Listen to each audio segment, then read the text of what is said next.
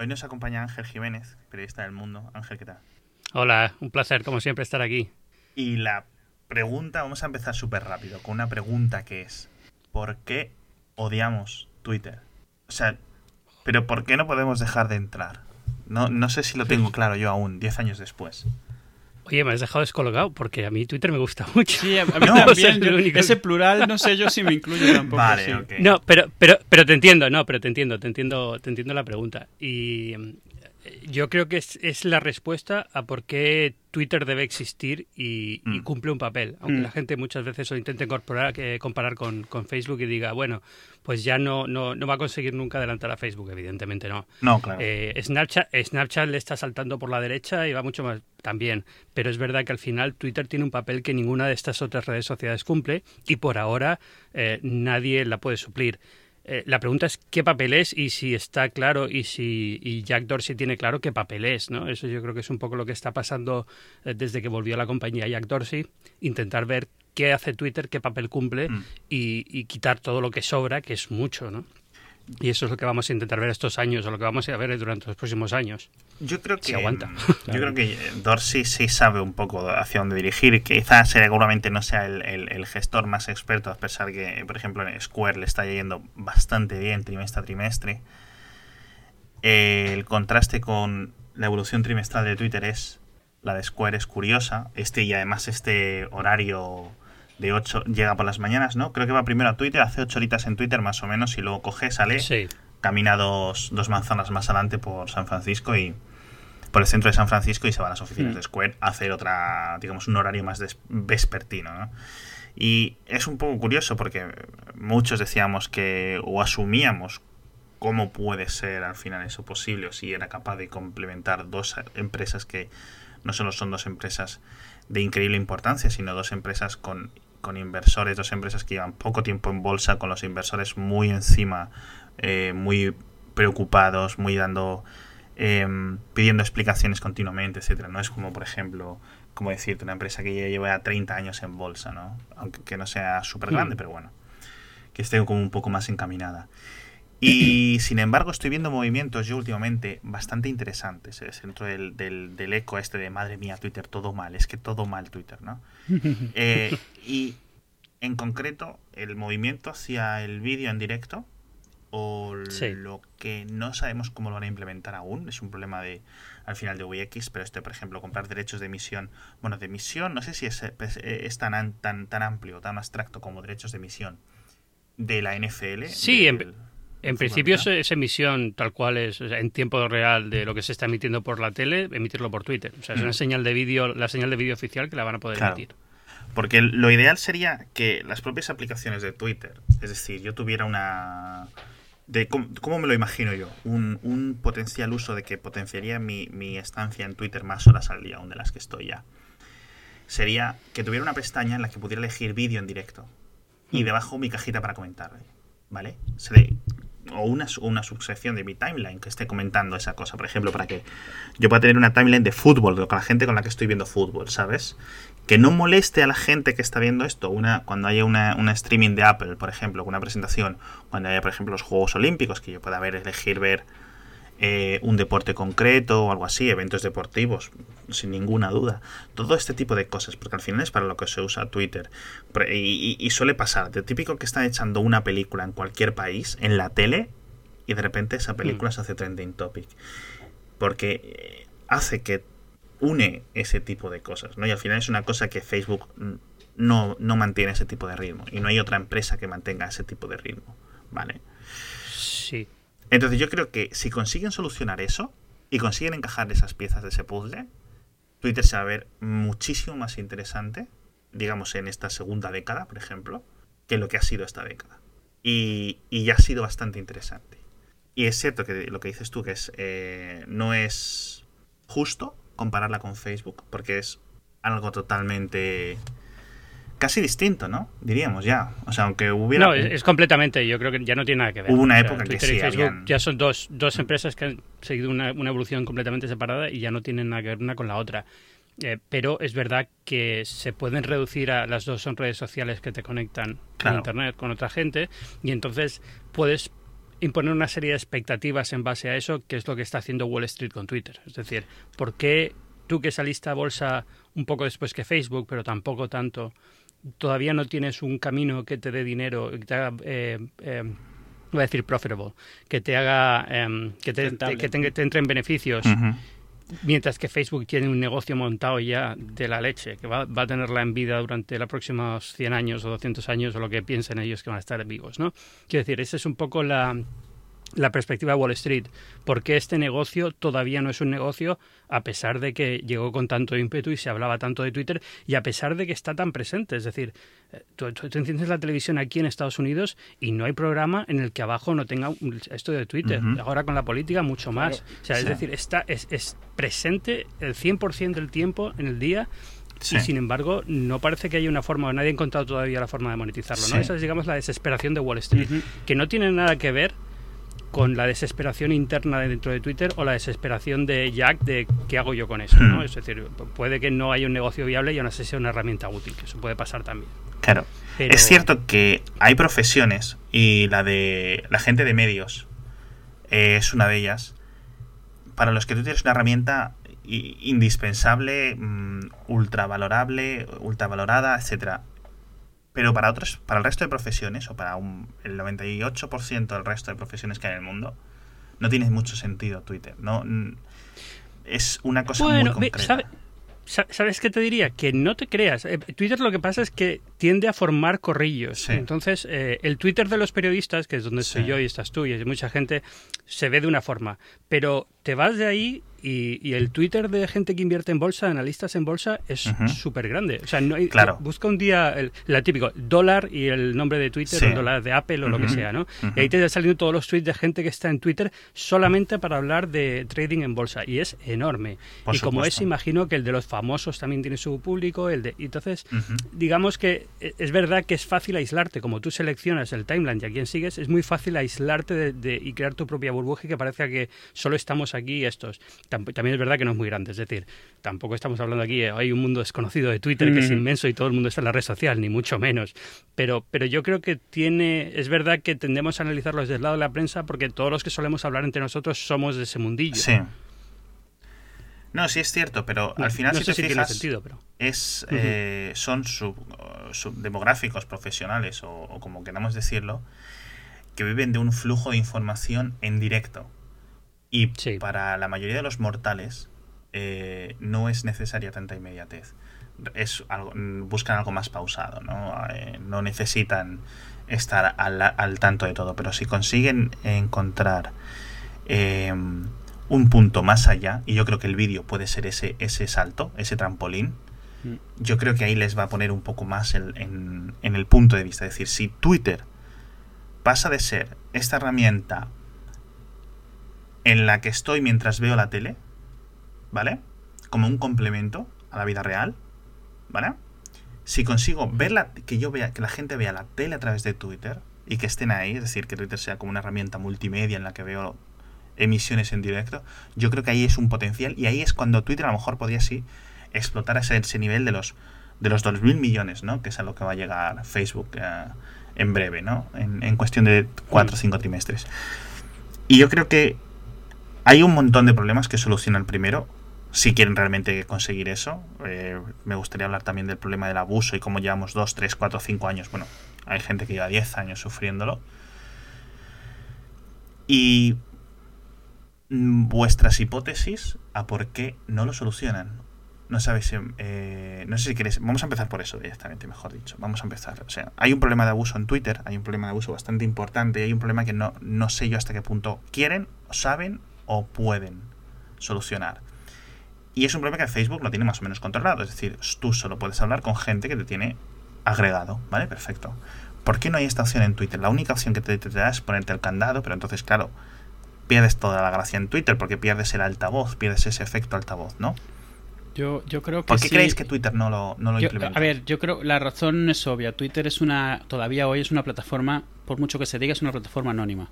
O sea, como toda plataforma anónima, la, impunidad saca lo peorcito hacia afuera, porque no hay ninguna necesidad ni de tener, ni de disimular, ni de fingir que eres alguien que no eres. Todo lo sucio que tengas lo puedes sacar, porque lo único que necesitas es hacer una persona en Twitter para que sea así. Es un poco como Reddit cuando se hacen cuentas alternativas. O como cuando juegas un videojuego, en plan Warcraft, y quieres un personaje hijo puta y lo creas, y es, no es el que tienes normalmente, es en el que vives tu fantasía. Twitter todavía hoy en día realmente tiene la misma importancia para usuarios anónimos que no. O sea, la cosa más importante que tiene Twitter, lo que más aporta y lo que es más difícil de monetizar es, es, esta sensación de, de, de, ¿Cómo diría? No sé cómo traduciríais awareness. Eh, yo he leído varias veces por ahí y estoy de acuerdo que lo que más aporta Twitter realmente, la razón en parte por la que es tan, adictivo es porque aunque tú te puedes crear por naturaleza, lo haces además tu corrillo, porque tú sigues gente que dice cosas que te interesa, en el fondo esa gente no está hablando solo de eso, así que aunque sea de rebote, aunque tú hagas eso, te ves expuesto, ese, la analogía que hemos hecho siempre de, de estar en una plaza de un pueblo y estar escuchando las conversaciones de todos, aunque sea de rebote, tú estás oyendo mucho de eso. Y esa es en parte la razón de que sea tan adictivo. Tú te creas un círculo con los gustos que te gustan, pero aún así tienes ese awareness, esa percepción de muchas más cosas que pasan a tu alrededor. Y eso es un poco lo que te hace que sigas volviendo, porque aunque sea gente que conoces, que habla de cosas que conoces, constantemente te está sacando cosas nuevas. Y esa es la parte adictiva. ¿Cuál es el problema? Que para hacer eso tú tienes que crear ese círculo, y ese círculo está hecho de gente que es tan anónima como quiera serlo. Y claro, dependiendo de lo que tú sigas, tú a lo mejor no necesitas ese anonimato. Si tú estás buscando gente que a lo mejor habla de tecnología o no, tú no necesitas que esa gente sea anónima. O al menos no necesitas que sea anónima para ti. Con la última tendencia que empezó Twitter con esto de las cuentas verificadas, yo, yo pedí que hiciesen mi cuenta verificada, pero en la justificación yo no cambié nada de lo que, de lo que yo tengo hoy en día. No puse mi foto, no puse una descripción diferente, pero sí que ofrecí eh, enviar, si hacía falta, mi DNI, enviar lo que falta. A mí me parece que lo que haría una gran diferencia es quitar esa, ese anonimato, no hacia las demás personas. No es importante si yo no sé quién eres tú, Alex, o tú, Ángel, pero sí es importante que yo sepa que Twitter sabe quién soy yo. Entonces, a, mi modo de ver, esa sería la, la forma ideal de reducir ese abuso. O sea, tú desde el momento en el que tú sabes que tú estás registrado como tú, tú te portas ya un poco mejor. Tal vez tú no eres mejor persona, pero mm. por lo menos no estás arruinándole la vida a nadie más. O sea, a lo mejor en el fondo tú sigues pensando que la mujer es no sé qué y que los negros no sé cuántos y que los musulmanes no sé qué más allá. Pero por lo menos te lo callas, porque si te lo asocian, te lo asocian a ti. Y si bloquean tu cuenta, están. O sea, si te banean, te banean a ti como persona. No puedes crearte otra cuenta porque no puedes hacerte un DNI diferente. A mí me parece que ese es el paso que no está queriendo dar Twitter. Y a mi modo de ver, debería ser crear ese paso, hacerlo opcional, tú puedes decidir, pero tu verified se vuelve en plan, tú quieres demostrar quién eres, entonces me das, me mandas un DNI o lo que sea, que decidan cómo lo quieren hacer, me da igual. Y entonces en ese momento tienes el check de verified y entonces sí que todos podemos decidir que solo leemos y solo seguimos a gente que tenga la marca. Que es hoy en día algo que se puede hacer. Pero claro, hoy en día la marca viene de si Twitter piensa que eres importante o si eres famoso. No viene de que si eres una persona real o no. Porque a mí no me importaría seguir cuentas de estas que son eh, que no son una persona sino una cosa porque sé que detrás hay una persona que se ha validado como esta cuenta es mía. Tú como persona a lo mejor puedes tener siete cuentas de Twitter pero las siete están asociadas a tu persona. Y 70 y 70. Sí, las que sean, pero dentro de Twitter, las que tú quieras que estén asociadas a tu persona, pues tienes tú ver que haber verificado que eres tú. Me da igual el proceso que se utilice, se verifica que eres tú. Entonces, a lo mejor quieres tener una que no está verificada en la que dices mierdas, pero no te va a leer gente que no quiera leer a, anónimos. Ya está.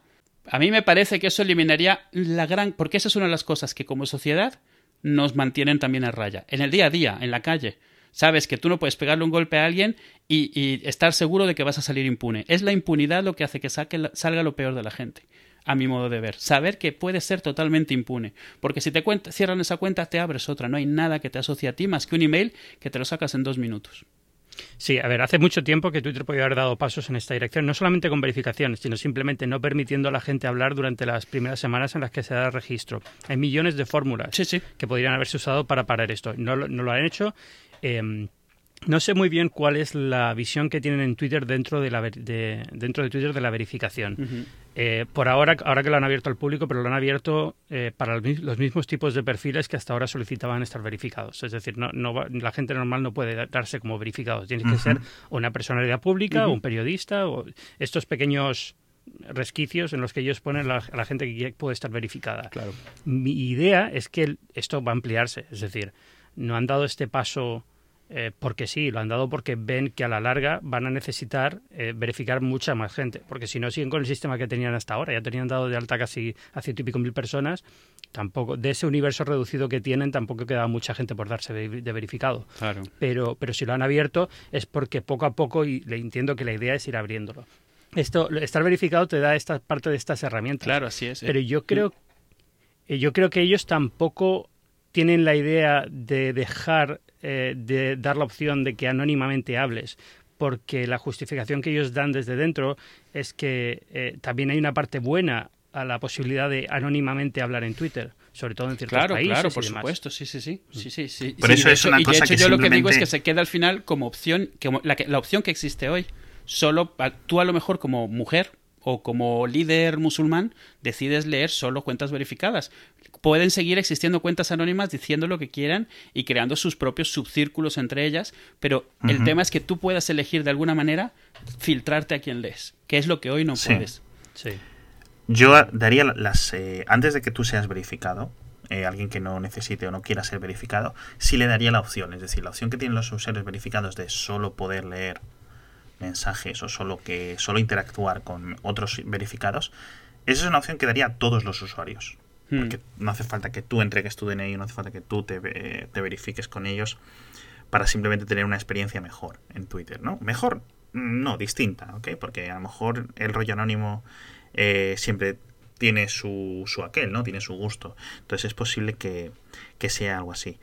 Eh, siempre queda el, el punto de vista cínico es de que mm, si hacen esta restricción va a haber una bajona de, de usuarios, un bajón, y creo que se puede ver desde ese punto de vista, en el sentido de que no quieren restringir eso porque sus números de usuarios activos ya son bastante mm, ah, malos, vamos a decir malos comparados con, con la competencia. Antes una cosa es cuando Twitter estaba creciendo, cuando an- hasta que llegó a los 200 y pico millones de usuarios eh, únicos o activos, como queramos decir, lleva un buen ritmo de crecimiento. Ahora lleva un año parado.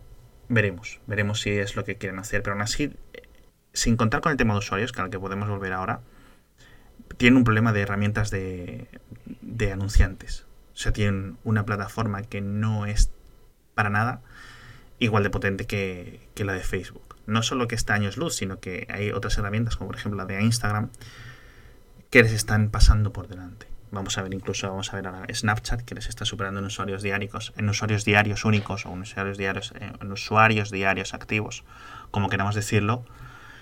Estas herramientas o ese, este despegue de Snapchat como fuente de ingresos publicitarios y es lo que puede hacer que pierda el favor total de Wall Street, ¿no? que, decía Ángel antes. Si pierde el favor total de Wall Street y teniendo en cuenta que está por lleva ya un lleva un año bastante malo, lo que es un año eh, año de calendario desde 2016, desde enero, está flotando siempre por debajo de la mitad, o sea, está entre los 16 18 dólares, que es bastante inferior al precio de salida de a bolsa. Uy, uy, 16, ojalá. eh. Bueno, ahora Ah, está en 18, sí, pero ha estado en tocado 12, los 13 14, durante... sí. Ha tocado los 14 eh, y si ahora ha subido un poco ha sido por los rumores de venta, que es lo que quería hablar yo. Sí. Eh, o Twitter hace el, el- el pivot, este que comentaba yo antes, u otros pivots, o sea, quiero decir, como siempre decimos en Hacia Falta, nosotros aquí hablamos, pero suponemos que la gente que está al timón de estas empresas son gente mucho más inteligente que nosotros, son gente con Sí. mucho mejores sus propias empresas y sabrán al final qué es lo mejor y qué no. A veces, a veces en contra de toda evidencia, pero bueno. Claro, claro. O sea, eh, bueno, cada uno puede estar en las burbujas, las circunstancias pueden definir un montón de cosas, pero bueno. Eh, mm, se están quedando sin tiempo. Ya diríamos que llevan un año y pico de tiempo extra. Están como en... Pero yo creo, y sinceramente pienso, que Twitter es carne de, de ser una compañía adquirida en... Quizá no antes de que acabe el año, pero dudo que acabe 2017 sin que Twitter no sea propiedad de otra compañía. No sé cómo lo veis vosotros, no sé si lo veis inevitable. Eh, que la Y no es, no es- y no es inevitable, pero es verdad que lo que están haciendo ahora, eh, con- comprando los derechos de emisión en directo Sí. y demás, no deja de ser una señal a, cadenas de televisión, de contenido y demás, de oye, estamos aquí, por si queréis comprarnos, tenemos los derechos de emisión del próximo año de esto, ¿entiendes? Justo. Eh, puede, puede encajar muy bien en, una, en una cablera, o puede encajar muy bien en SPN, en cosas así, ¿no? Justo. Eh, que es Disney, creo. Entonces, eh, no deja de ser una forma de me pongo guapo para ver si la compañía me quiere comprar, pero si no, tengo un negocio que puede, puede abrir una vía importante. el problema de Twitter es que durante la época de Costolo creció en muchas direcciones, ¿vale? Sí. Entonces, Em, no solamente es eh, lo que tú y yo eh, tuiteamos en Twitter y esto del vídeo en tiempo real ahora con Periscope, eh, Vine en su momento y demás, es también toda la parte de, operaciones de, ¿cómo se llama? Fabric, creo que se llama. Sí, todo esto de este tipo de herramientas para programadores y aplicaciones y demás que eso le interesa cero a una, una cablera, ¿entiendes? Claro. no, no sé muy bien por dónde podría venir la adquisición, pero, pero evidentemente todos este, todo este tipo de movimientos se hacen pensando en el servicio que juega Twitter en el, día a día, pero también se hacen pensando en que lo convierte en un blanco más atractivo para una adquisición.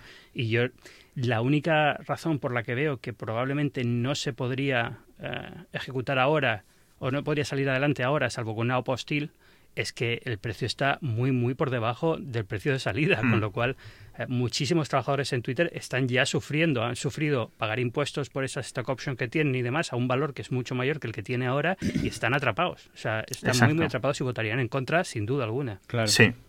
No sé hasta qué punto tendrían el poder de decisión, no sé cómo está el reparto de, acciones de Twitter o en las acciones con derecho a voto, la verdad es que no lo he mirado, pero sí es cierto, ahora por ejemplo, según grabamos está 18, para cuando publiquemos no sé cómo estará, sí es cierto que ha tocado mínimos, decíamos, de 14, pero salió a 40 hace a, finales de 2013 entonces es un y llegó a estar a 70 sí sí sí, claro es que salió con este auge de similar al de Facebook pero luego la, lo que es Wall Street se, sí se puso. Lo que sí quería comentar una cosa y es algo que a mí me encanta de Twitter, que han sabido, y es una cosa, eh, siempre han sabido adaptarse y siempre han sabido intentar un poco como, no tienen un plan, es decir, Twitter era, eh, tenía cuatro fundadores, que es lo que pudimos leer en el excelente libro este Hatching Twitter de Nick Bilton, que es un poco la espina dorsal de, este, de lo que estamos diciendo.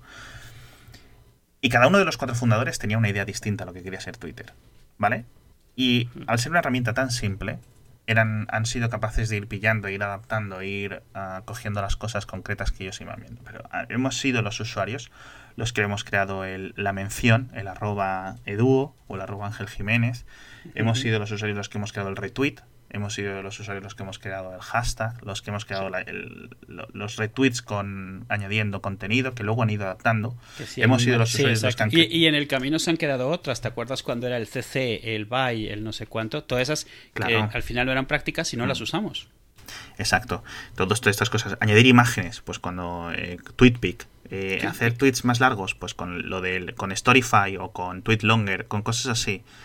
Eh, y ellos han sabido más o menos escoger qué cosas. Entonces, cuando los usuarios les estamos diciendo tan concretamente, queremos estos cambios, desde hace ya años, pero desde hace tres años sobre todo, y no los aplican, ¿sabes? Es decir, están centrados en moments, están centrados en highlights, que son dos herramientas muy buenas que yo uso a diario. Pero cuando les decimos, por favor, queremos protección, ¿Vale? O sea, simplemente no necesitamos nada. La herramienta del blog es un poco complicada eh, en el sentido de que es matar, es decir, es como intentar matar muchas moscas. Es como, es como querer una olla y coger un colador y empezar a tapar agujeros. O sea, claro. Es, así de bastante. Es ineficiente. El bloque mm. es ineficiente, es la palabra que buscaba.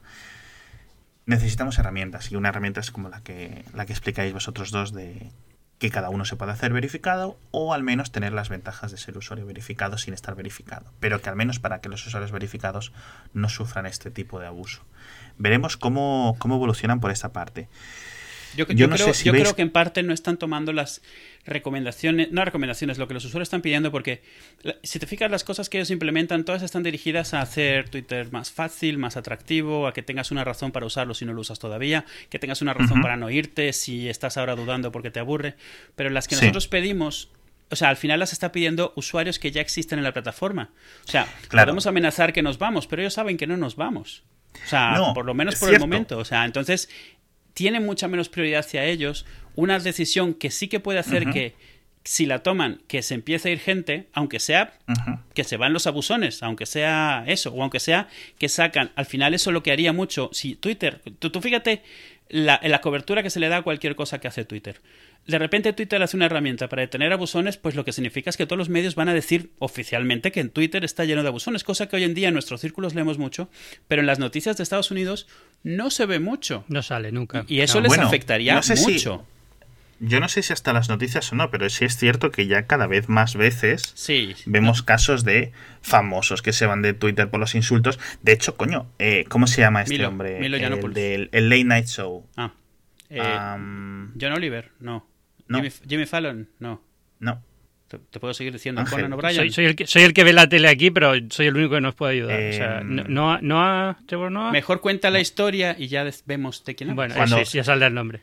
Sí, eh, cuando, por ejemplo, lleva Jimmy Kimmel lleva famosos a su programa. Ah, sí, sí. Y tiene una sección que tiene una, periodicidad eh, determinada que se llama Mean Tweets. Uh, tweets malos, ¿no? Tweets con inquina, tweets con mala baba, ¿no? Sí. En los que ponen gente famosa a leer insultos que otra gente. Es decir, para el público general esto ya está establecido. Twitter es una herramienta donde se va a, insultar, a decir lo primero que se te cruce por la cabeza y ya está. Eso es para los mortales, para gente normal.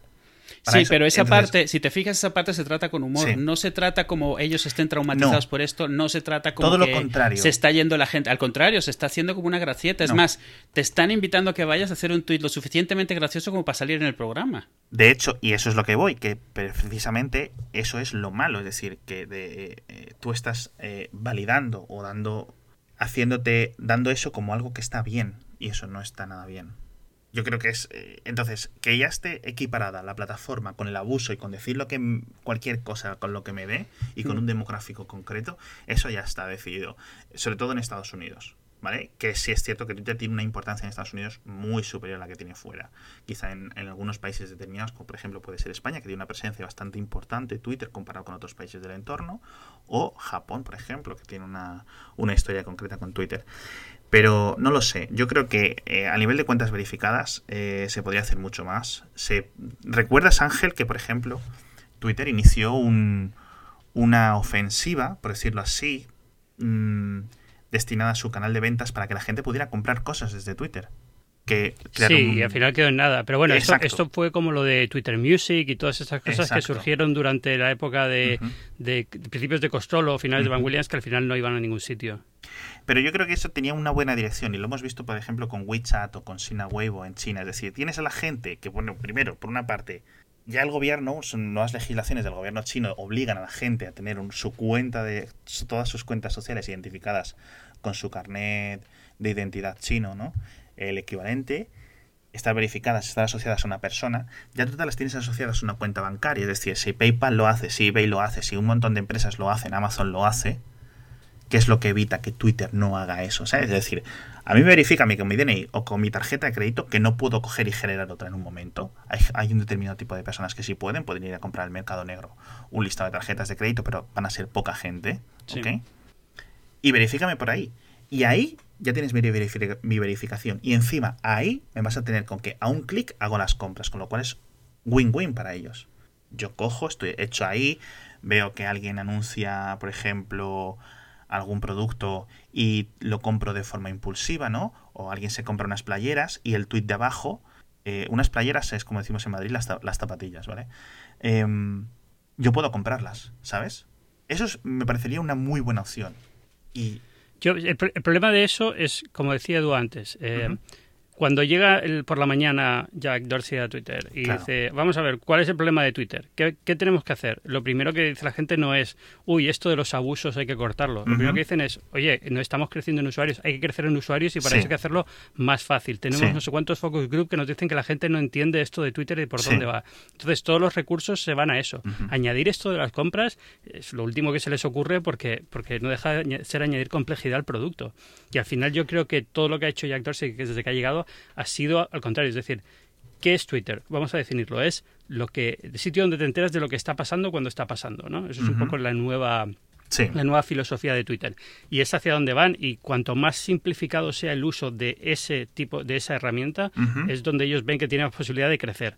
Y es, es la únicamente, la único objetivo que tienen en mente ahora mismo. Entonces, este, este otro tipo de cosas, no lo sé, no lo veo. ¿eh? que puede ser, ¿eh? que, a lo mejor llega ahí, eh, compren Square o lo que sea y hacen ahí un... Yo estoy, yo estoy de acuerdo. Estoy de acuerdo que ese es su, su principal centro de preocupación, sin ninguna duda. Mi preocupación sería que esto ya tiene 10 años. La gente que estamos aquí, ya nadie más va a venir, ¿sabes? Es decir, ya todos hemos tenido nuestra época. Es decir, ¿cuánta gente conocemos que ha tenido una cuenta de Twitter o que se ha registrado en Twitter y que realmente no lo usa? No la usa. Entonces, eh, es posible que haya más de, un, de mil millones de registrados. Bueno, es posible, no, es una certeza. Hay más, más de mil millones de personas registradas. Bueno, vamos a ver, ¿por qué de, de esos 1.200, 1.300 millones de registrados solo estamos 300 todos los meses. ¿Vale? ese mil, esos mil millones que han probado durante el tiempo de, indeterminado y se han ido y no vuelven o no vuelven a menudo. ¿Por qué? Yo creo que ya necesitan otro tipo de estrategia. Necesitan otro tipo de estrategia de aumentar ventas y, y, mejorar sus ofertas de compra que les lleguen. Porque sí es cierto que, volviendo al tema de ofertas, encajan muy bien en, en, como decías tú, una cablera, alguien de contenidos, una Disney, por ejemplo. Una Disney yo creo que sería uno de los mejores compradores. Comcast, Verizon, NBC, NBC Comcast, me refiero. Todo este tipo de compradores estadounidenses lo harían muy, muy, muy, muy bien. O un consorcio incluso, como por ejemplo, ¿sabes? Un consorcio de, empresas mediáticas lo pueden comprar. Pero si esperan que a lo mejor lo compre eh, Facebook, lo compre Apple, lo compre Microsoft, puede ser, puede ser, ojo, puede ser. Pero a lo mejor como Microsoft ya viene de gastarse 26 mil millones, que se dice pronto, en LinkedIn. Veremos, ¿no? Si le apetece gastarse 10.000 o 12.000 en Twitter, no sé. Tiene un, foco mucho más, eh, más afinidad, por decirlo así, Microsoft con LinkedIn que el que pueda tener en su vida con, con Twitter. De todas maneras, a, ver, para prepararnos para el episodio, un poco eh, leímos el libro este de Hatching Twitter, que yo no lo había leído, el de Nick Wilton, y, una constante que ves ahí, al margen de que esté claro que la historia que te cuentan de Twitter no es exactamente así y de que ha habido atropellados en el camino que deberían haber recibido más eh, reconocimiento, una de las realidades que, que, te, que te cuenta y que ves ahí es que sus fundadores nunca han sabido realmente cómo aprovecharlo ni han tenido control de por dónde va. Entonces, aunque ha crecido, ha crecido hmm. a no a regañadientes, ha crecido a pesar de que no sepan cómo, porque al final la gente lo ha hecho crecer y, y desde el día uno no han sabido cómo monetizarlo y siguen exactamente igual. O sea, están orgullosos del Twitter que han creado probablemente de lo que han hecho con él, pero no lo controlan ni conocen más que nosotros, en el sentido de que no saben cómo sacarle dinero, no saben cómo monetizarlo. Entonces, eso tiene un efecto secundario que es que también les da miedo hacer cualquier cosa, porque lo que no quieren es algo que no terminan de controlar ni comprender, no quieren cagarla y terminar de irse a pique, lo cual eso está provocando que no crezcan bien y que les estén empezando a pisar los talones un montón. Y, lo que tú dices es que tienen como eh, síndrome de inmovilidad, ¿no? Un complejo de que no saben qué hacer. No claro, no saben muy bien cómo han hecho lo que han hecho y entonces lo que no quieren es, o sea, los pasos que dan siempre son pequeñitos y muy seguros. Y si te fijas siempre un poco por fuera, o sea, los moments y esto son crear cosas un poco por fuera, no tocar el core, porque realmente creo que ni saben ni controlan realmente por qué es lo que es y cómo ha llegado a lo que es. Y tienen miedo de apretar el botón equivocado y tirarlo todo, o sea, romperlo. Y, y, yo creo que lo que están haciendo es la misma gente, el mismo tamaño de Twitter, se está encargando de romperlo. Y a menos de que hagan algo radical y se tiren a la piscina y con suerte tomen la decisión correcta, puede que tarden demasiado y ya sea demasiado tarde. Ya hoy en día han están perdiendo una generación. O sea, una generación más joven ya no ve Twitter como un sitio que le interese. No, claro, por supuesto. Y, y, este, y no están logrando traer no una generación, sino un segmento de gente que utiliza otras cosas, utiliza Facebook, por ejemplo, o Instagram, porque tampoco les vale Twitter, porque Twitter no está teniendo la agresividad que necesita, ya sea para hacer las cosas que tiene que hacer o para abrirse de manera de que esas cosas no salgan eh, satelitales, sino integradas, al menos, por lo menos, utilizarles como plataforma, que ya sería algo mejor que tener que irse a otro sitio. Pero bueno. Sí. No, sí es cierto que podemos, hacer, podemos afirmar que Twitter tenía, por ejemplo, todos los ingredientes para crear una super herramienta de mensajería privada y nunca lo hizo. Y durante estos dos últimos tres años ha hecho cambios muy absurdos dentro de, del de, la sección de mensajes privados, por decirlo así, que dice, ok, metemos mensajes de grupos, quitamos los límites de caracteres en los, en, los, en los, mensajes privados que nadie sabe por qué estaban en un primer momento. Eh, Recordáis que durante un año era imposible enviar mensajes con enlace. No sé si os acordáis. Sí, sí, sí. sí, cuando, intentaron eso, cerrarlo por seguridad o lo que haya sido, sí. Tú sí, porque se utilizaba para hacer phishing. Mm. Claro, tú puedes coger y decir que cualquier persona te puede enviar un mensaje privado, pero para lo que se usa al final es para spamear. Para coger, abrir un mensaje a 20 personas, enviarles un enlace y, ya está. ¿Cómo puedes hacer la opción de que alguien te envíe y no prohibir esto que realmente es una línea de código extra? Una comprobación extra a nivel de servidor. Bueno, yo, yo, siempre, este tipo de cosas que parecen tan eh, fáciles desde fuera, hay que tener cuidado porque me imagino 10.000 razones. Al, final, al final es es probablemente la sensación que da, primero, como decías, en el libro lo deja de más claro Bilton, ¿no? Es, eh, había, eh, eh, esto es un producto de cuatro personas que encima se llevan mal entre ellas. No, no, es que ese, y, ese es otro problema que ahora comentaremos. Sigue, hmm. Ángel. No, pues eso, eso, es uno. Y luego, aparte, es que probablemente a nivel interno, con todos los cambios que han tenido en, de CEO y demás, los equipos internos probablemente tengan ideas que no son capaces de llevar a cabo. Es decir, el tío que está encargado de la parte de mensajería se le ocurre una mañana feliz decir, oye, pues tenemos la parte de DMs que podemos hacerla como si fuera WhatsApp. Y entonces empieza a implementar cosas, pero implementa las cuatro primeras y no tiene apoyo suficiente para seguir adelante. Es un poco lo que yo creo que está pasando en este tipo de, de casos. Esto es un caso de Microsoft Cities en el que los de Office se odiaban con los de Windows, los de Windows se odiaban con los de servidores, los de servidores se odiaban con los de mobile, y Windows tuvo una década, literalmente una década, o sea, Windows no, Microsoft tuvo una década de parálisis. Sí, sí. Desde, pero, ojo, no de parálisis, sino de dedicarse a lo que no era lo que tenía que dedicarse y nadie, o sea, nada de lo que hizo en esa década fue relevante ni, ni se mantuvo. O sea, una década siendo, volviéndose irrelevantes, así, tiqui, tiqui, tiqui, ojo, una tras otra. Ojo. Y mientras, y, y, y, Microsoft se lo podía permitir porque durante esa época, digamos, durante, vamos a, a simplificarlo hablando de la época de Balmer, disparaban a muchas cosas, intentaban hacer muchas cosas y eh, cuando compraron la empresa esta de publicidad, ¿cómo se llamaba? Eh, por 7.000 millones o algo así, cuando compraron Skype, todo esto son... Eh, al final se los tienen que descontar a nivel financiero porque no van no llegan a ningún sitio, mientras tanto intentan hacer la Xbox, la 360, la Xbox One, un montón, un montón de cosas. Pero Microsoft tenía una cosa, Microsoft tenía que estaba creciendo mucho. Es decir, mm. a pesar de todos sus errores y toda esta parálisis y todo esto, no saber hacia dónde poner su, su negocio principal, seguía creciendo y lo estaba haciendo muy bien. Y Balmer consiguió una Microsoft muy superior a nivel, a nivel de ingresos de la que le dejó Bill Gates. Y eso lo ha hecho perfectamente Steve Ballmer. Que no tuviera una dirección equivocada, que Longhorn, que Windows 7, perdón, que Windows 8, que Windows Mobile, que Windows Phone, etcétera, que se perdieran el carro del iPhone, de los smartphones, perfecto.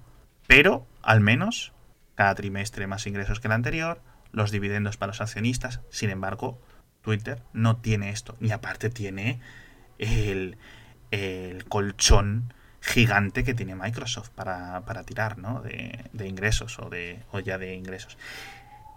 Y en lo que decía Ángel de que son cuatro fundadores que se llevan a matar, que al final que ha sobrevivido, ¿no? Un poco así en plan sí, inmortales, mm. es Jack Dorsey. Y que en este libro, que a mí me lo habían recomendado un montón de personas y ahora vengo yo a re recomendarlo, aunque sí. es cierto que acaba mm, su fecha de publicación es hace como año y medio, dos años. Sí, cuando, cuando llega Dick cuando Costolo, prácticamente. más, cuando la IPO, un poquito después. Eh, vamos a dejar dos eh, los enlaces al libro para quien la quiera leer y a un artículo que publicó el propio Nick Bilton, el autor, en Variety, que servía como de epílogo al libro, es decir, que añadía un poco todos estos últimos 18, mm, 24 meses, por decirlo así. Parece claro algo. Y es que dentro de la oficina que es lo que decís, hay muchas guerras internas y hay mm. mucha disfuncionalidad. Mm. Y hasta que no llegue un CEO que sea capaz de poner las cosas encima de la mesa, que yo creo que es lo que hizo Dick Costolo, en cierto sentido. Un señor que venía de fuera, aunque sí es cierto que fue CEO de operaciones durante un tiempo, y que sea ajeno al drama, y se llegue y se siente tal, no sé yo si van a saber capaz. Pero ojo, también, esto le pasó a Nokia, dijeron vamos a traer a alguien de fuera, y la cosa acabó peor. Sí, vamos, sí. Entonces, nunca es una, no es una solución que pueda funcionar, o sea, que sea infalible, pero algo tienen que hacer, porque ahora mismo el modelo actual no sé yo si, si sigue. A lo mejor Jack 2 lo que quieres es simplemente está esperando este eh, eh, simplemente está esperando la compra, a lo mejor, ¿eh? Claro. Que puede ser tan sencillo como eso. Es decir, no voy a tocar nada, no voy a hacer mucho. Eh, cuando llegue lo que llegue, llegue. Yo me voy aquí con mis millones y mi, ¿no? mi severance package y, y, hasta, y adiós muy buenas. Y se coge y empieza a entrar a, a Square a las 10 de la mañana en vez de las 5 de la tarde y listo sin ningún problema.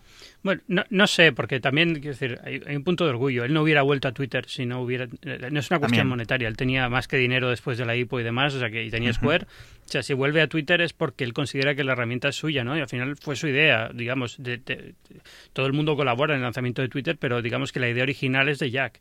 Y entonces es un poco, él, él se ve como el creador de Twitter y el Claro. que si Twitter se hunde fue, fue por culpa mía por no dedicarle el cariño que tenía que haberle Ujú. dedicado. Es un poco, digamos, el, el complejo de culpa por el que vuelve a Twitter.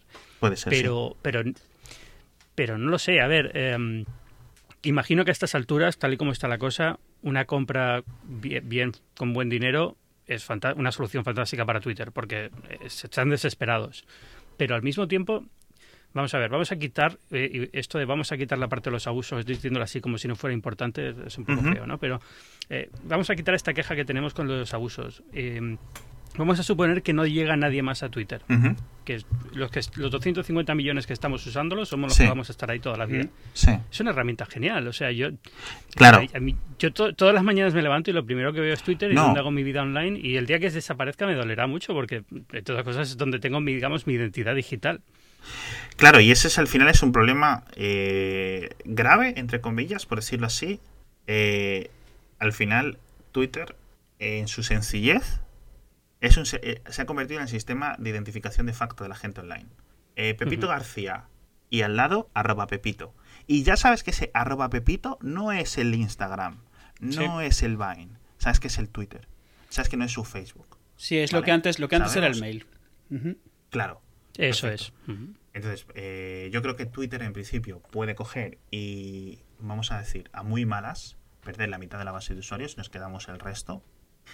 Ya es cierto que no sé cómo está la de publicaciones, pero cada vez se nota como que envía menos tráfico. No sé si eso es algo que se está viendo a nivel global o es una percepción mía, que simplemente hablo yo de percepciones, no, no de números.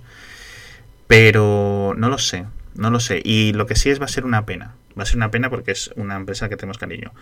Yo Otra creo, forma yo creo que puede sí que ser- es mucho percepción Sí. tuya porque has estado bloqueando mucha gente y dejando de seguir. Yo no, yo ahora, a lo mejor es porque el círculo que yo sigo no ha bajado su actividad. Habría que ver otros qué tal. En mi caso yo no he visto menos Ya, pero tráfico.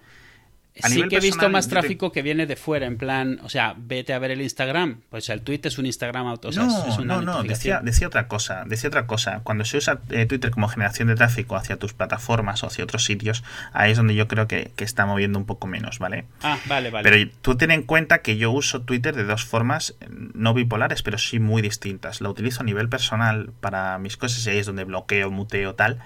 Y luego tengo arroba somos PC en la que sigo casi 1500 personas y no te puedo asegurar que lo lea todo todos los días, pero tengo un flujo de información muy grande y sí que la verdad es que leo bastante. De hecho, me gustaría leer menos.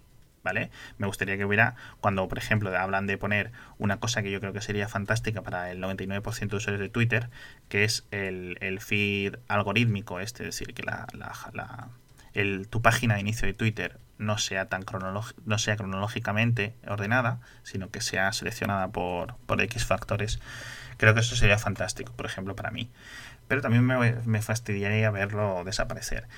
Entonces, una cosa que no hemos comentado aún es que Twitter como empresa tiene, tiene un problema. Es Twitter está asociada a la plataforma homónima, pero Twitter tiene también, digamos, otras ramas ¿no? de las que puede tirar. Durante un tiempo Vine creció bastante, ahora parece que Vine, no sé si está en decrecimiento, es difícil de saber, pero sí es cierto que parece que mm, Instagram le ha quitado digamos, el fuego de debajo, ¿no? Esa potencia, sobre todo cuando lo ves a la gente, a los power users de Vine, los ves, los ves cómo están migrando, sobre todo en el último año, a, a Instagram, en masa, en masa además. Y, pero Periscope, no lo sé, no sé cómo va Periscope. ¿Qué, ¿Cuál es la sensación tuya, Ángel? Mi sensación es que Periscope todavía va bien porque Facebook es incapaz de hacer un producto decente. Claro. Es decir, Facebook Live tiene muchísimos problemas eh, tal y como está implementado en la actualidad y, y se nota una barbaridad. Por ejemplo, ahora con lo de con lo de Turquía, ¿vale? Sí. Con lo del el golpe de estado de Turquía. Es que intentabas entrar en Facebook Live y era imposible encontrar, era, se podía, pero era complicado encontrar los, eh, los lives, los... Um, las emisiones en directo que eran relevantes. Mm, tenían mucha mucha porquería, tenían emisión en directo de RT y de, de no sé qué otra cadena, pero que no estaban haciendo nada en directo desde ahí. No, por supuesto. sus emisiones en directo. Pero y luego tenía gente emitiendo en directo a través de Facebook Live completamente escondida y sin resaltar. Mientras que Periscope, tal y como está diseñada, era más fácil encontrar un canal de alguien emitiendo en directo, ¿no? Entonces tienen todavía esta, esta opción y luego medir el uso ahora, teniendo en cuenta que están haciendo subvención a, mansalva de, gente famosa, de no sé qué, de no sé cuántos, para que usen Facebook Live, tampoco creo que sea el momento de ver si la plataforma tiene o no Y además lo ves como casi que se está viendo bien en plan, los medios están intentando encontrar qué hacer con Facebook Live y van a tardar un tiempo en, encontrarlo. Pero... Sí, pero a ver, los medios tenemos un problema y es que Facebook nos da muchísimo tráfico. Sí, sí. Y nos da muchísimo dinero. Entonces es como, vamos a tener que acabar usando esta herramienta porque va a depender que nosotros aparezcamos en el algoritmo de Facebook alto que usemos esta herramienta y no otra. Entonces tenemos que hacerlo, nos guste o no. Y entonces no, no, sé cómo va a acabar. No me gusta Facebook Live, ¿vale? De, entrada ya te lo digo que no, no me parece una herramienta tan buena y me gusta más Periscope porque tiene ese toque que tiene Twitter de completamente cualquiera lo puede coger, a usarlo y demás y no sé qué. Exacto. Pero no sé cómo va a acabar. Yo a Periscope lo que le añadiría, sabes que son eh, cuentas verificadas como en Twitter, pero que realmente fueran o bien profesionales individuales o bien cadenas de emisión. Es decir, periscope.tv barra tele5 en España podría ser el canal, o, barra BBC, o barra televisión española, o, barra NBC, o barra ABC en Estados Unidos, ¿no? Es decir, que yo coja, abra Periscope, pum, pum, pum, y vea la NBC ahí. Eso yo creo que sería algo fantástico para el NBC. porque sería la bomba. No le cuesta dinero, hmm. yo tengo ahí, lo comento, y solo lo está viendo lo que está, y solo lo están viendo la gente que está viendo la NBC. Para NBC eso es gratis porque es el feed directo transmitido, es decir, los anuncios que emitan, etcétera.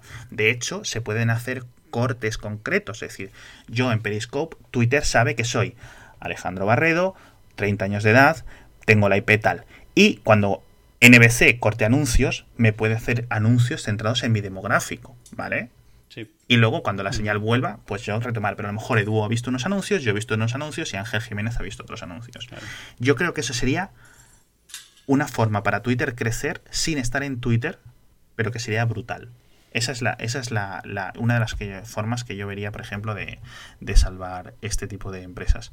O sea, este tipo eh, a Twitter, me, me, refiero. No sé por dónde van. Es que eh, para mí todo lo veo tan en vídeo siempre eh, es imposible para mí ver otra cosa que no sea vídeo en directo como el futuro de Twitter. Sí, yo estoy contigo. Eh, es que como herramienta de mensajería, eh, digamos, ya, ya, ya, tiene lo que tiene que tener. Ya estamos todos, claro, ya todos tenemos una... Ya, ya ha habido ganadores. Es decir, es como en redes sociales ya ganó Facebook, en, en, mensajería tenemos diferentes ganadores geográficos o diferentes ganadores eh, con diferentes eh, versiones o gustos, etcétera, pero tenemos ya ganadores establecidos, ya hay, ya hay una Microsoft, ya hay una Facebook de la mensajería, ya hay varias, de hecho. Twitter no tiene nada que hacer. Pero en cuanto al vídeo directo no hay ningún ganador. Esto está no, pero te lo decía, te lo decía incluso por la parte que ahora tiene Twitter de mandar los mensajes públicos de unos a ah, otros, ¿no? Digamos que esa parte, los cambios que pueden hacer ahora pueden ser significativos, pero ya no cambian, digamos, el concepto de lo que es Twitter. Es decir, pueden, pueden decir, pues ahora ya no hay límite de caracteres y pasamos a 10.000. Eso cambiaría un poco la forma en Twitter, pero no deja de ser un sitio donde tu voz es pública y haces un mensaje abierto, ¿vale? Exacto. Mientras que la parte de vídeo todavía no se ha desarrollado y no sabemos qué puede ser, lo cual es, excitante, está muy bien, vamos a ver qué puede salir de aquí y puede traer muchos usuarios de vuelta. Sí. Pero no, no lo sé, a mí, yo te digo, como te decía antes, me encanta Twitter, entonces me gusta, me gusta cómo está ahora, me gustaría más si mejorase, pero estoy contento con ello. Otra cosa que quería comentar yo es la calidad del software. No de la plataforma, sino del software que usamos nosotros en el día a día. Yo, por ejemplo, la herramienta que uso el 99% del tiempo que estoy en Twitter es eh, la versión oficial de Android. Y esa está bastante depurada, ¿vale? Pero sí es cierto que, por ejemplo, la web tiene algunas cosas que mejorar, a pesar de que, ojo, la web móvil es fantástica a nivel de cómo estás manejando los recursos, etcétera.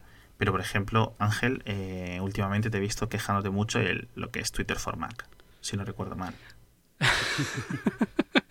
Es que justo acabo de encender el ordenador y tengo el aviso de que se ha cerrado inesperadamente. sí, Twitter for Mac, eh, además le dan rachas. De repente empieza a ir mal, ir mal, ir mal. No puedes abrir mensajes directos porque peta. No puede, empiezas a ver que ocupa el CPU el 150% y dices, bueno. Ya está. y se desconecta del stream. Eh, Te empieza a dar errores en ventanas modales que no hace nada hasta que no le das reconnect o close. Eh, sí. Yo siempre he sido de clientes oficiales, ¿vale? Incluso cuando tengo, tengo Tweetbot en el Mac y no lo uso nunca, y tengo el Tweetbot en el, iPhone y no lo uso nunca, porque me gusta el cliente oficial porque hay algunas cosas que en las que me siento más cómodo y luego hay otras que es que no están implementadas bien en los clientes de terceros. O, directamente, no pueden no abierto la API. Exacto. Con lo cual al final prefiero quedarme en los, en los oficiales yo entiendo, o sea, entiendo, cuando Twitter lanza Twitter para Mac, la versión nueva, que tardó una barbaridad y estamos todos subiéndonos por las paredes, por favor, cuando lo sacáis, cuando lo sacáis. Bueno, no lo han hecho ellos, es una tercera compañía, tuvieron que cargar el desarrollo porque estaban con un montón de problemas, se entiende que pueda tener algún fallo un año después, esto es una vergüenza. Especialmente porque lo actualizan, lo actualizan con mucha frecuencia, pero no quitan los problemas. Sí, sí, sí, pero nunca quitan los problemas. Yo no entiendo quién está haciéndolo, pero es terrible. si no recuerdo mal, lo que lo están haciendo son los de BetaWorks, ¿no? Pues y juraría que a este nivel, y es yo una soy BetaWorks, lo primero que hago bastante solvente. Por eso, pero ya desde el punto de vista de BetaWorks, de cara a la imagen pública que BetaWorks da al mundo, esto es terrible. O sea, es, no sabemos hacer A mí, el cliente para Mac ahora mismo para mí es como antes Flash. O sea, cuando empieza el, el, ventilador a bufar, o cuando está toda la memoria ocupada, o el CPU a todo lo que da, yo sé que es el cliente de Twitter y lo tengo que quitar. Como lo que antes era tener Flash, que te, sabías que alguna ventana tenía un anuncio en Flash que te estaba revolucionando el, navegador, pues eso es Flash. El problema es que yo no puedo utilizar la web. A mí, para mí la web es el plan, el último recurso, pero para mí la web es inusable. Yo utilizo Twitter 100% con teclado y no puedes usar la web 100% por teclado. Puedes usarla bastante, pero no lo suficiente. Y falla muchísimo en comparación, mm. incluso en comparación al cliente. Otro tipo de fallos, mm. pero falla mucho. Entonces yo no puedo, o sea, yo lo uso cuando, cuando va muy mal el cliente para Mac, esencialmente. Sí. dicho, dicho, eso, la versión, el, cliente de iOS está muy bien. Eh, digamos que es, lo canónico, es lo que Twitter quiere que tú veas y, y, lo que, con lo que ellos se sienten identificados. Con lo cual el resto de cosas ni les presta atención. es el que se toman en serio, claramente, sí. No, en Android, es, en Android es fantástico. ¿eh? O sea, yo no tengo ningún problema. O sea, de vez en cuando. Eh, me gustaría sé, que, sé que no, no iba muy bien hasta hace un año, pero creo que ya ahora por fin lo tienen más corregido, ¿no? Sí, bueno, y con esta radiografía de nuestro amor-odio hacia la empresa de Jack Dorsey, nos, nos dejamos. en serio, los que no hayáis leído el libro de Hatching Twitter de, de Nick Bilton y estéis tan obsesionados como nosotros tres con la plataforma creemos que es una buena lectura, que os recomendamos totalmente. De, hecho, yo incluso lo recomiendo a gente que le interesan las historias estas de Silicon Valley, de empresas que ah, se hacen de cero y eso, está bien la historia. Sin ninguna duda, sin ninguna duda. Tiene un rollo que es una tiene de película. O sea, esto es una película. Está contado como una película, claramente. Se supone, se supone que va a ser una serie, ¿no? En su momento se habló de que iban a uh. hacer una serie con esto. Fantástico. Lo que no sé si ahora con Silicon Valley ya ah, fuera, como que le resta un poquito de gracia, pero en su momento iba a ser. y cuando Nick Bilton se muda a Los Ángeles, mm. el, rumor era que se mudaba a Los Ángeles porque estaba negociando ya cómo empezar a hacer el guion de la serie de Twitter. Mm. Pues sinceramente, eh, es cierto que se supone que Nick Bilton entrevistó a cientos de personas durante este libro. De hecho, hay, pasajes que tú los lees y dices, vale, ¿cómo sabe esta conversación? Claro. O ha hablado directamente con la mujer de, Noah Williams, o sea, de Noah. de Evan Williams, por ejemplo. O cómo lo sabe, porque está describiendo una cosa en la que solo había tres personas en la habitación. ¿Sabes? Eh, el acceso o el nivel de documentación al que, al que ha sometido Nick Bilton a la creación de su propio libro es, es fantástica y aunque hay, partes que no me gustan, como por ejemplo, era una fría tarde de octubre y Jack Dorsey... Justo así empieza, ese es el, primer, el inicio inicial. Claro, cosas así. Y, o sea, que no te gusta al principio, pero ahora sí está bien. No, pero cuando le da esas cosas así como si fuera LA eh, Confidential, ¿sabes? Que sea así en plan una película narrada, no sé qué. Y es cierto que yo ahí es donde no, deja, no podía dejar de ver, quiero película de este libro ya. ¿Vale? Quiero película, al menos una como la que decíamos de Pirates of Silicon Valley. Yo creo que le encajaría perfectamente ese rollo. ¿Que la hacen serie? Mejor. Oye, mejor. Pero bueno. Miniserie más que serie, mejor. Pero bueno. veremos a ver en qué se convierte. Bueno, Ángel, muchas gracias por estar con nosotros. A vosotros, un placer Muchas siempre. gracias. Podéis seguirle en, en arroba Ángel Jiménez o en... Bueno, Ángel, ¿quieres comentarnos algo de Cuonda?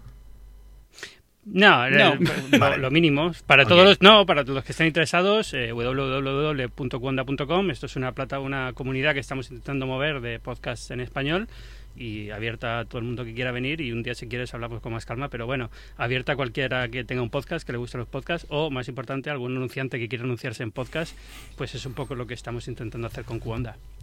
Eh, aparte de esto, como has dicho tú, arroba Ángel Jiménez en Twitter. Y ya está. No sé, aca- acabo de, no, acabo de terminar el rodaje de Stranger Things en Netflix, empiezo ahora el de Narcos, segunda temporada, y, y a no, no sé qué más. tío. Lo he visto, he Tengo visto la foto esa. que- Muy bien, ¿eh? Que el de Stranger Things sí lo pensé. Sí lo pensé. Pero no me caló tanto. Pero es que el de Narcos, tío, es tan tú. Es tan clavado el cabrón. tío. Sí, en mi época de, de capo de la droga, sí. Sí. Tú querías dejarlo atrás, pero es que lo hemos vuelto a descubrir. Eso es. Bueno, te dejamos que sigas dando vueltas por, no- por Nueva York. Adiós. Venga, un abrazo. adiós.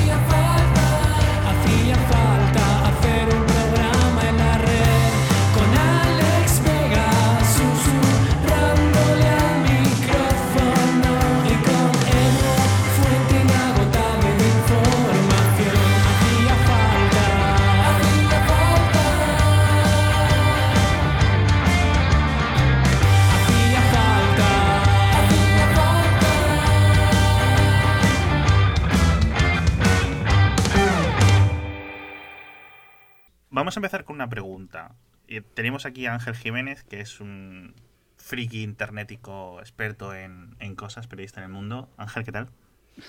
Hola, gracias por tenerme aquí una vez más. Ya te has abonado. No, no- no Ah, sé yo esa, si- no sé si esa introducción es así como ideal, pero bueno, friki y internetico.